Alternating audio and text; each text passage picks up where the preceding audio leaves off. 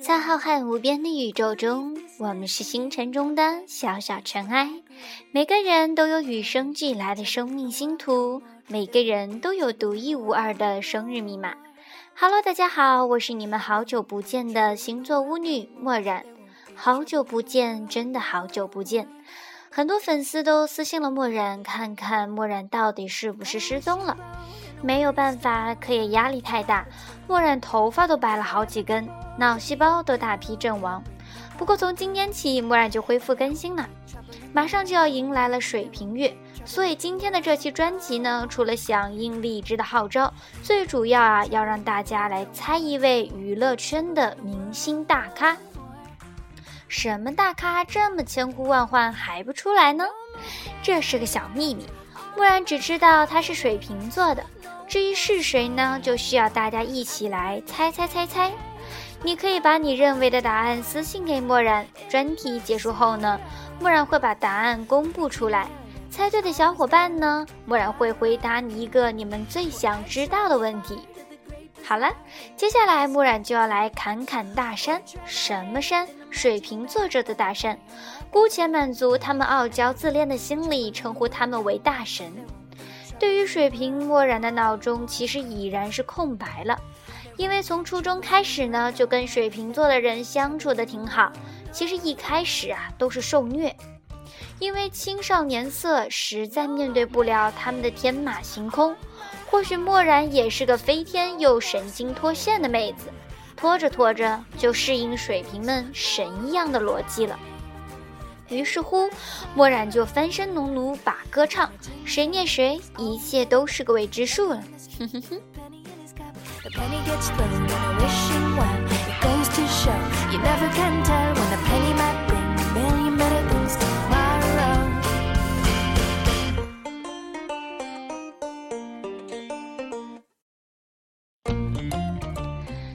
听见水瓶座，大家都会脑补出这么几个词儿：个性。怪胎和高冷，可是就单这三个词儿，怎么能把水瓶座形容出来呢？很多人说他们多变，其实啊，他们万变不离其宗。你主要抓住一个核心词儿，也就三个字儿。我们水瓶能跟你们一样吗？一边玩去。跟水瓶掐战最多的就属天蝎座了，同属种子级高冷选手。天蝎永远嫌水瓶这么脱线。水瓶永远看不上天蝎装十三档，可是他俩往往又在掐战中发展出心心相印的革命友谊。要说水瓶都有什么类型的，这就很难说了。平胸而论，蓦然遇到过善良温柔正常人型的，高贵冷艳仪式独立闷骚型的，遇到过脑洞大开思维怪胎脱线型的。还遇到过最可恨的，就是上课睡觉，下课鬼混，却成绩优良型的。总而言之，就是只有你想不到，没有他们做不到。可想而知，墨染的生活是如此的多娇呀。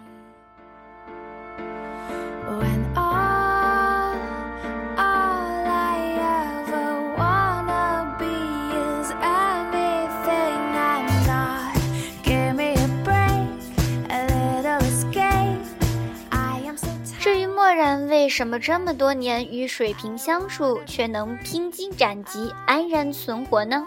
这就需要攻略了。在论坛上，水瓶已经是仅次于天蝎，被名为虐人心最多的星座之一。你们不知道，他们那张千年傲娇冷脸和若即若离又完全不按常理出牌是几个意思？明明在上一秒，他们是和善、慷慨又大度的。下一秒却又目中无人，又傲慢了。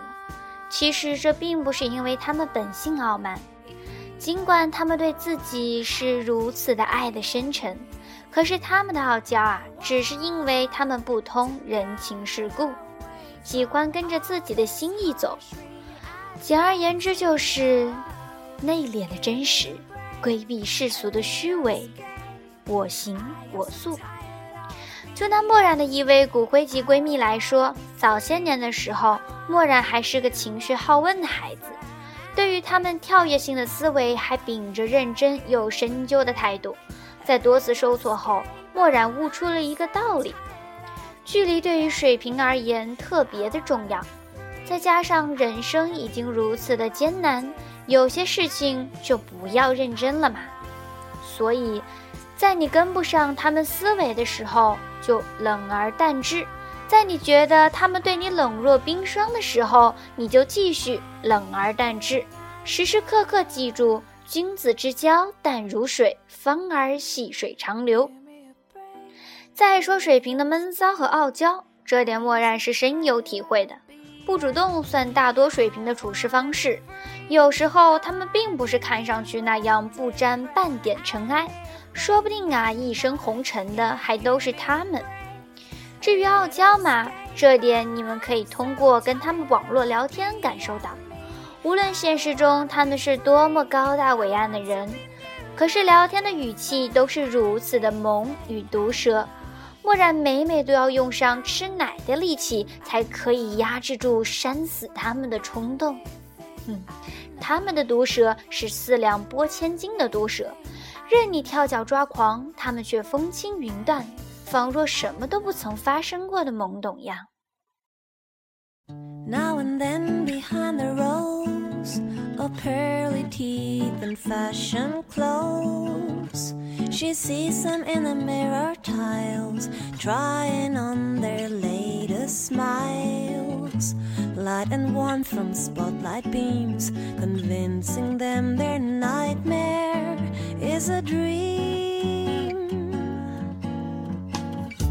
Now and then, when they're at rest, flocked in sleep. 其实吐槽了这么多，默然还是很欣赏水瓶座的。他们的属性与技能丝毫不亚于天蝎与摩羯，只是相较于这两个星座，缺失了些决然与雄心勃勃。怎么说呢？就是说他们对自身的关注要远远大于其他，一副千金难买爷乐意的大爷状，什么在他的心中都全然不是事儿。名利、金钱，这都是什么玩意儿？这么世俗，显然不是我的 style。也不喜欢别人干预他们的事情，对自身的关注也使得水瓶座变得颇有魅力。你和水瓶座的人聊天几乎不会遇到冷场，他们不仅善于倾听，其知识的宽度与广度会让你十分惊讶，而这其实都是兴趣爱好的扩展，也是他们对自身精神需求强烈关注的体现。试想，一个人如果连他自己的需求在哪里都无法了解，怎么能奢求他对别人的欲望探索的恰到好处呢？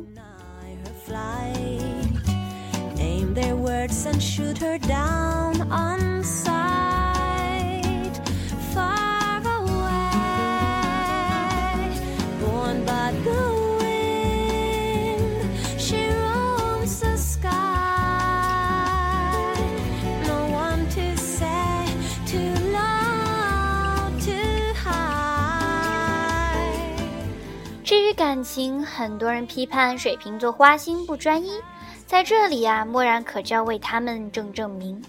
他们的处事风格是不强求，而不是到处求。至少在默然经手过的水瓶里，就没有几个不是痴情的种子。你觉得他们没那么爱你，或许只是你以为。如果你曾和水瓶座的人有过深交的话。那么你一定会发现，他根本不像他出生的季节那样的冷淡，他们是感性和理性的矛盾体。虽然水瓶座被誉为理工男辈出的星座，其客观、冷静、善于思考，也被视为星座的主要特征之一。但重视精神世界的水瓶啊，在很多事情上都是受感性因素主导的。水瓶座是比较喜欢一见钟情的。但是他们也会有很大的几率，因身边相处很久都没有动心的人的某个动作或某句话而一觉醒来，觉得我爱上了这个人。一旦他认准了自己所爱的人，各种恋爱综合症就会在水瓶身上体现出来，哪怕对方没有确立关系，甚至没有表白。墨染的一位闺蜜曾脑补过这么一段情节：她的男票不回她的短信，她就这么想：他怎么短信回的这么慢呢？是不是走路玩手机被撞死了？我要不要报警？啊，这不得不让墨染惊叹：像水瓶这么想象力无限的人，不去做科幻剧的编剧，实在太可惜了。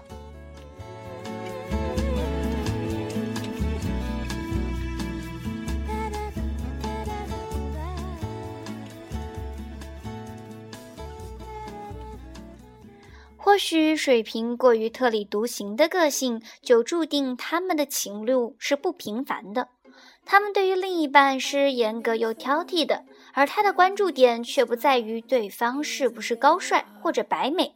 他们追求独到的魅力与精神的高度契合，貌合神离是他们最难以忍受的。他们的外表冰冷坚强，可内心却是脆弱敏感又纠结的。由于形式比较与众不同，所以很多恋情因为恋人的无法接受而告终。因此，想要成为水瓶的长久伴侣，淡定的心态、广博的智慧以及敏锐的同理心是不可缺乏的。他们可以为爱的人慷慨奉献，也可以对最基本的义务熟视无睹。他们可以跟天蝎成为绝世好友，非常互补又彼此信赖。他们欣赏双子座，还跟巨蟹座有着难以名状的缘分。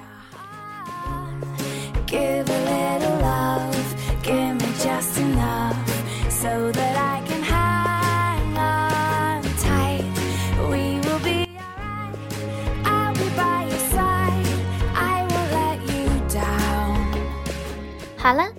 今天的节目到这里就该接近尾声了，不知道听完墨染的解读，你有没有更爱或者更加了解这个既有外表又有内涵的星座呢？